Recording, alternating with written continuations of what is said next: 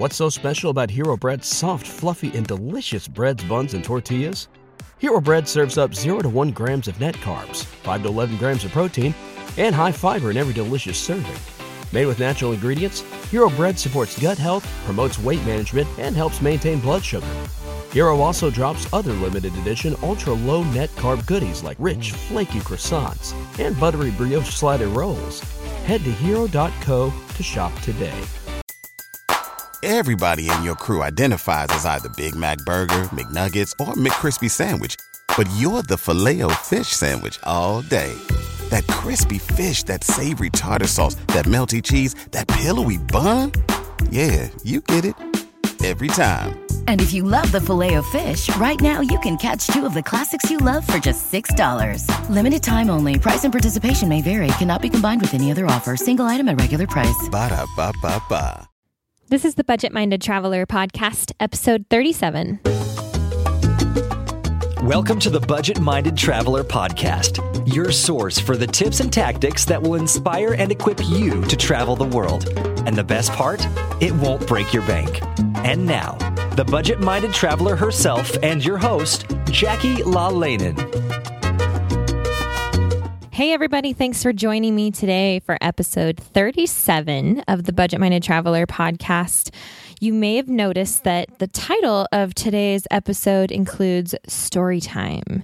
And what I wanted to do today was just switch it up a little to do something totally random. And I thought, what better episode than 37 to be random with? So, so often on this podcast, we talk about the cost of travel.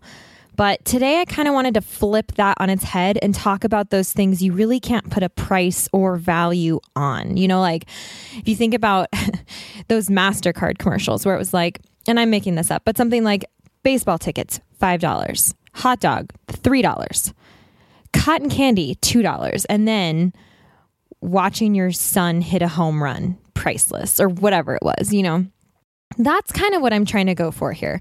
Those moments where you realize that you've just experienced something that is going to stay with you forever, and you really can't put a price tag on those things.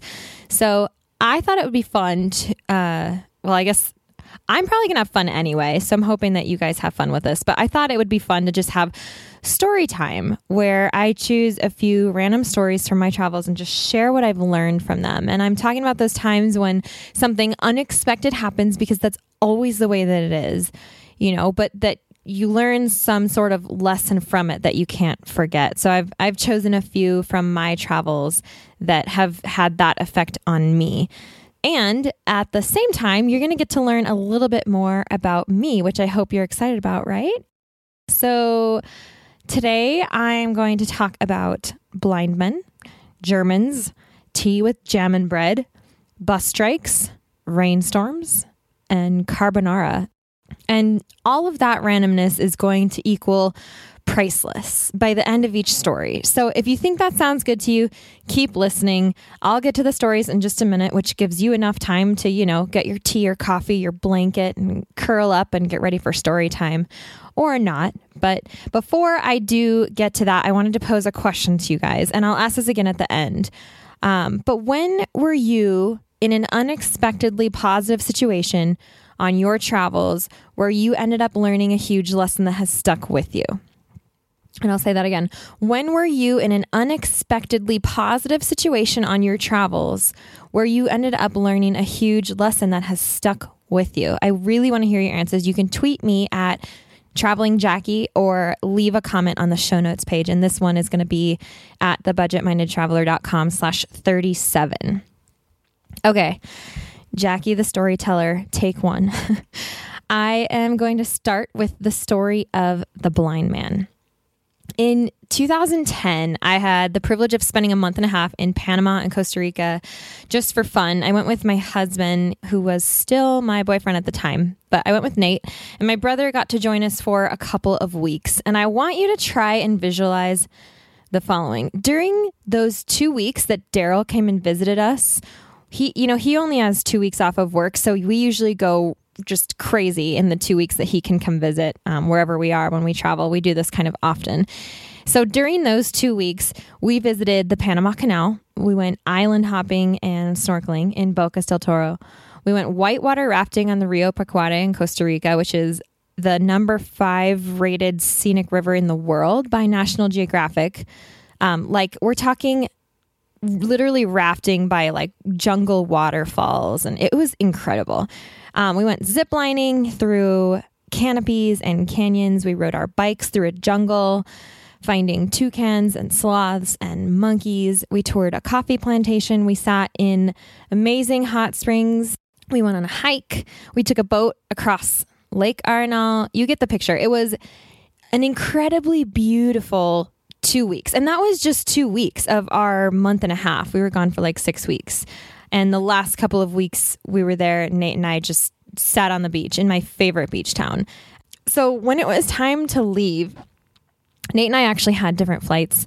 I think one of us used miles, um, and so we couldn't fly together. So, anyway, he had already left, and I was just so relaxed and so refreshed. We had spent the last day with my host family that I studied abroad with back in 2003, 2004. And so I was just so fulfilled and still just kind of wallowing in vacation fever when I boarded my plane to go back to the States. And what happened next almost brought me to tears. a man made his way to the seat next to mine, and right away, I could see that he was blind. He looked like he could have been probably in his 30s, I was guessing. And it turns out that he was American and he began talking to me. And his name was Brad. And he asked me what I was doing in Costa Rica, you know, just kind of the normal traveler chat. And I was also very curious about what he had been doing in Costa Rica because I couldn't help but notice that he was definitely traveling alone and he was definitely blind. And so he explained that he has friends in Costa Rica that he visits often by himself. And he told me that he had been to Jaco and San Ramon. And then he said, and it breaks my heart and literally almost makes me cry right this second, but he said, San Ramon is so beautiful. And I just stared at his face, like seriously, not knowing what to say all I could do was agree with him as he sat there staring blankly at nothing with a huge smile on his face. And his words literally left me speechless. And at that moment, I was actually really glad he couldn't see my face as I processed his and what he had just said. I mean, whoa. I remember feeling just suddenly like just overwhelmed with a such such a deep gratitude for my healthy eyesight. I couldn't even imagine being in a place as beautiful and lush as Costa Rica, or any place for that matter, really, and not being able to enjoy it with my eyes and my camera, you know, as I do just so absent mindedly. I mean, I just told you all the beautiful things we had done. And yet, here was this blind man who seemed so fulfilled and pleased with his trip without seeing anything. And it just made me so thankful for the freedom that I have to travel and my healthy body that enables me to do so. It was just, I just had an incredible feeling of respect and gratefulness for Brad, who reminded me and still inspires me when I think of this story, just to be thankful every day and not to take anything for granted. So, big shout out to Brad. If you ever hear this, you literally moved me to tears that day, and you still do. And every time I think of you and this story, I count my blessings. So, moral of that story never take your ability to travel, experience, see, smell, taste, feel, hear. Never take it for granted, but be thankful. see what I mean? Priceless. Priceless. I studied abroad in Turin, Italy in 2005 and 2006. And yes, that's where the Winter Olympics were that year, which was super cool, but unrelated to this story. There was one day that I was at school late for whatever reason. I can't even remember, but I lived about 45 minutes walking from my school. And I had made the walk a few times, but I normally took the bus because it was so far. So that night, it was already dark out and it was pretty cold. It was during the winter. I went out to catch the bus, and there was a notice on the bus stop. and it said that there was uno sciopero. and yes, that's a fun word. You can go ahead and say it. Sciopero. It is a fun one, but what it means is definitely not fun. I will never forget that word in Italian. Sciopero means strike, as in, too bad, your bus ain't coming. In fact, no buses will be coming for the next two hours. We don't care that it's freezing or dark outside or that you live too far away to walk in said freezing darkness. and I had had a rough week. I had homework to do. I was cold and hungry, and all I wanted to do was go home and take a hot shower. And this was just a huge inconvenience for me, for my schedule, for my stress level. Just, I didn't want to deal with it. But there was one silver lining of this situation, and that was that my friend Jose from my program lived just one block from where I was standing. So I called him to see if he was home, which he was, and he immediately invited me up. And he happened to be getting ready to attempt his first ever carbonara, which is a delicious, eggy, bacony pasta recipe. Like, what's not to love, right? And I showed up just at the right time because he had been given a carbonara recipe by one of his professors at school. And so since I was hungry and had nothing better to do, I helped him make it. And I and we, you know, we learned how to make this carbonara dish together. And not only did we get to cook and catch up and eat an incredibly delicious and successful, I might add, carbonara, but to top it all off, by the time we finished up, we could see the buses running again from his balcony. So I had just gotten to enjoy a delicious meal with great company and completely forget about my worries. And I left there just super, you know, enlightened, I guess. I just, I felt so much better and I was, you know, I was warm. I wasn't hungry anymore. I just, it was a great couple of hours that I got to spend making this amazing dish with my friend Jose. And I have to add, this recipe is still one of my all time favorites. If you know me, you've probably had it before in my house. It's actually on my blog, so I will link to it on the show notes page. I highly, highly encourage those of you who are drooling right now to try it out. It is straight from Jose's Italian professor. So there you go. And the moral of that story is sometimes it's necessary to take a step back from your tight schedule, seek out the silver lining, and relax and enjoy a big, delicious bowl of carbonara. Something similar to this happened to me once in Costa Rica, too. In 2003 and 2004, I studied abroad for the year in Costa Rica. And the fall, our fall there is rainy season. And rainy season in Costa Rica doesn't necessarily mean it rains all day, every day. Actually, you normally wake up to a beautiful bluebird sky, but we quickly learned that we needed to pack our umbrellas to school regardless of this because without fail, every afternoon we would experience massive torrential downpours. I mean, these downpours have a name, they're called aguaceros. And when they come, you have about a minute tops probably to get undercover. Otherwise, you're just going to be soaked to the bone if you don't have an umbrella. So, one of these afternoons in the rainy season, I was walking with some friends through town after school. I can't recall where we were headed, but as soon as the rain started, we knew we needed to, to to take cover and quickly. So we ran for the shelter of one of our favorite restaurants nearby. Even though um, I'm pretty sure we had just eaten, but it was the closest thing, and it had a tin roof. And within seconds of making it inside, that tin roof was just being thundered with a downpour.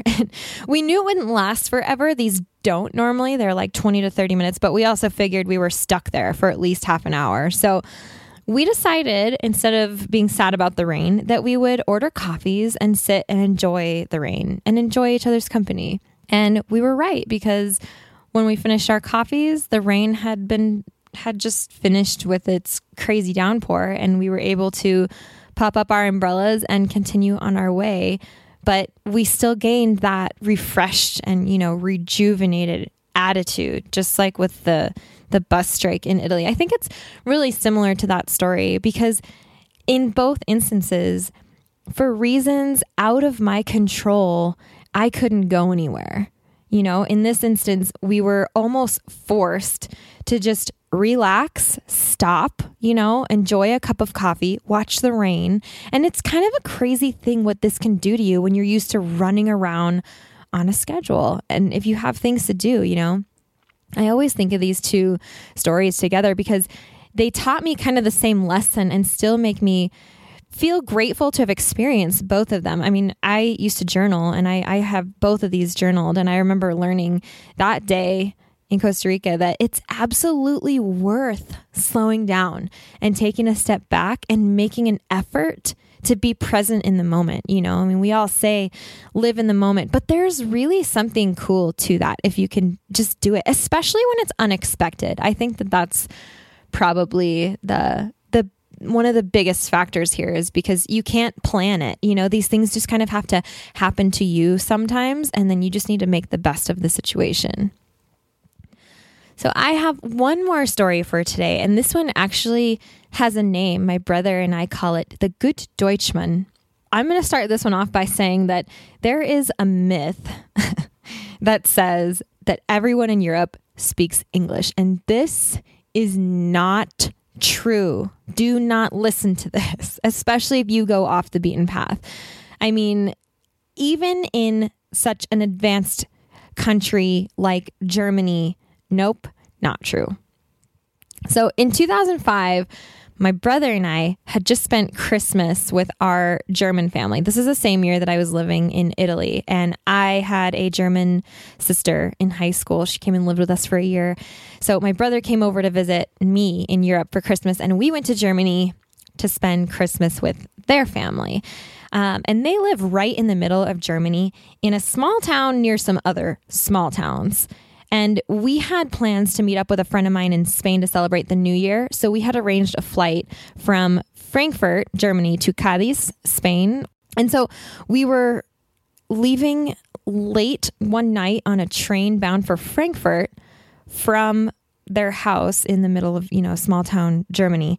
And our I mean, my sister was there, her parents were there, they assured us that we were boarding the right train bound for Frankfurt. I mean, we didn't speak German. You know, we had our tickets and we were all at the train station together and they literally like took us to the train and saw us off on the train. So we knew this trip would take, I think, three to four hours and that would give us time to transfer to the airport for our really early morning flight. It wasn't going to be a good a good night, but we settled in for our train ride. We heard some announcements in German every so often. You know, we stopped at a few train stops along the way. I mean, it was nothing out of the ordinary. This is what happens when you're on a train. You know, it stops, they make announcements, whatever. So imagine our surprise when the train stopped, made an announcement in German, and then everyone got off. Everyone got off. And we, confused as ever, pleaded with anyone to explain to us what was going on. We showed them our train ticket, which was, you know, bound for Frankfurt. Not a single person on that train that night knew a word of English, not even one word. And we were like panicking. I mean, we had to get off the train. We got off the train with everybody else. And even further surprising, I mean, we thought something was wrong here. We were like, you know, did the train break down? What's going on? You know, and what happened when we got off was that all of the passengers started to disperse. You know, like they were all where they needed to be, or so it seemed. And they all headed out of the train station, leaving us completely alone. And luckily, I had my cell phone with me because I was living in Italy, you know, so I had my European cell phone with me. I didn't know what else to do. So I called my German sister in a complete panic and explained what happened to us. And when she asked me where I was, I could hardly even tell her. I gave her the name of the train station, but we were in I mean it didn't even seem like we were in a town. It was pitch dark. Like there there weren't city lights or anything around. Oh my gosh, it was like the middle of nowhere and it was freezing cold. I mean, it's it's December, it's Christmas, it's New Year's, you know, like it was literally snowing outside and completely quiet on the streets. And so the only solution that we had to this problem was that they would come and get us and drive us all the way to Frankfurt in the middle of the night. I mean, we didn't know how else we were supposed to catch our flight, you know? And so she and her dad, oh, so thankfully, actually got into their car and started out on their way to come get us. And I mean, since we had basically zero other options, we were so grateful when they said that they would do it, do this for us. And so at this point, we knew that we just had to wait for them. And we had already been on the train for about an hour, so we knew it would be a little while. And so this actually, you know, made us feel better. We were just starting to to feel better and settle into some seats in the train station. And then we got kicked out by the cleaning crew. And they were, you know, obviously they were closing the station for the night. And so, since it was snowing and just freezing outside, we decided to make our way into this stairwell that had glass doors because we could see outside, but it was still kind of inside, you know. And there actually was this random other guy in there with us, and we really weren't sure what his story was, but he, it seemed like he was stranded as well. So, you know, maybe we weren't the only uninformed travelers. I don't know. But he didn't speak any English. So we never actually spoke to him. And then shortly after that, a man with keys came along and kicked us out again. And this time we had to go outside into the cold, blustery, dark sidewalk in the snow. And he locked the door behind us like we were criminals. Like he didn't even care. He just locked the I mean, he gave us like a dirty look and locked the door and left. And we were just like, I mean, we didn't know what to do and we were so cold. So my brother and I sat against the wall of the train station, just huddling together, trying to keep warm. And then a car pulled up to the curb. And this guy climbed out, and we recognized him from the train. He was one of the other passengers. And he approached us and handed us two cups and something wrapped in foil. And we couldn't speak to him. Like neither of us spoke each other's language. So he just handed us these two cups, which had hot tea in them. And the foil had two jelly sandwiches in them.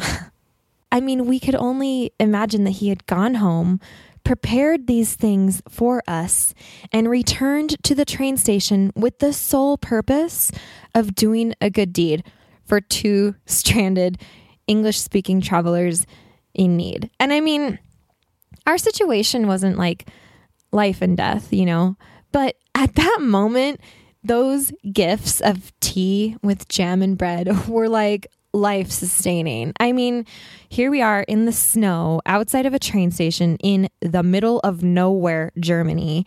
And a total stranger that we couldn't even talk to had prepared for us this hot treat just to keep us going. It was so it was amazing. And my brother and I have never forgotten that. We refer to him fondly as the good Deutschman. so there you go. That's the title. But this, so just to finish the story out so you guys know what happened, my German sister and her dad did make it within about half an hour after that. And we were so happy to get up off of the cold concrete and into their warm car. And then something else funny happened. That guy who also seemed to be stranded, he just hopped right into the car with us.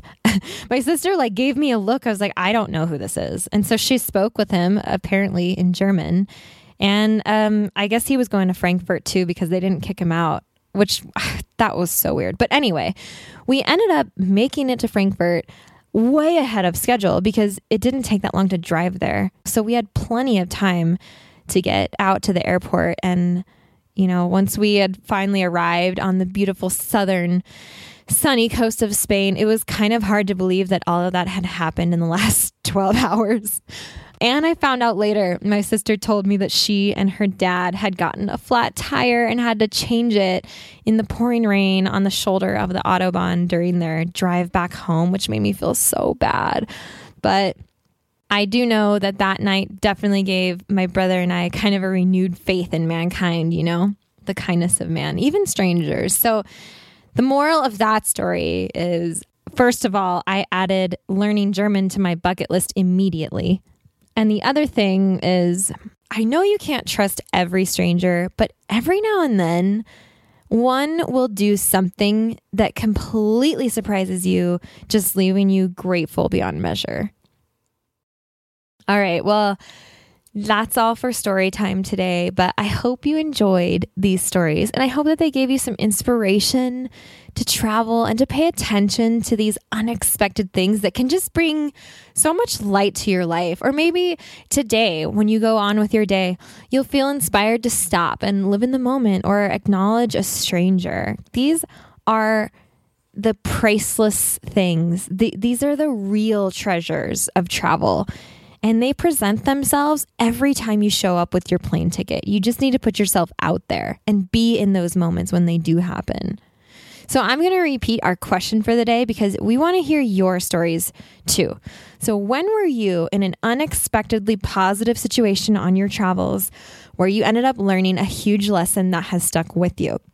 You can tweet me at traveling Jackie or leave a comment on the show notes page, which you can find at thebudgetmindedtraveler.com slash 37.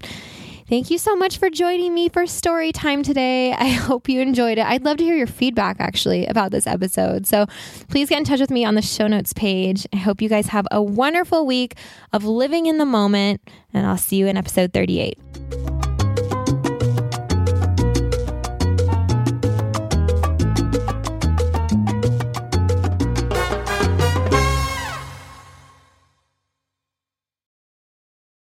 What's so special about Hero Bread's soft, fluffy, and delicious breads, buns, and tortillas?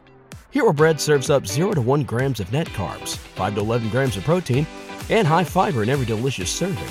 Made with natural ingredients, Hero Bread supports gut health, promotes weight management, and helps maintain blood sugar. Hero also drops other limited edition ultra low net carb goodies like rich, flaky croissants and buttery brioche slider rolls.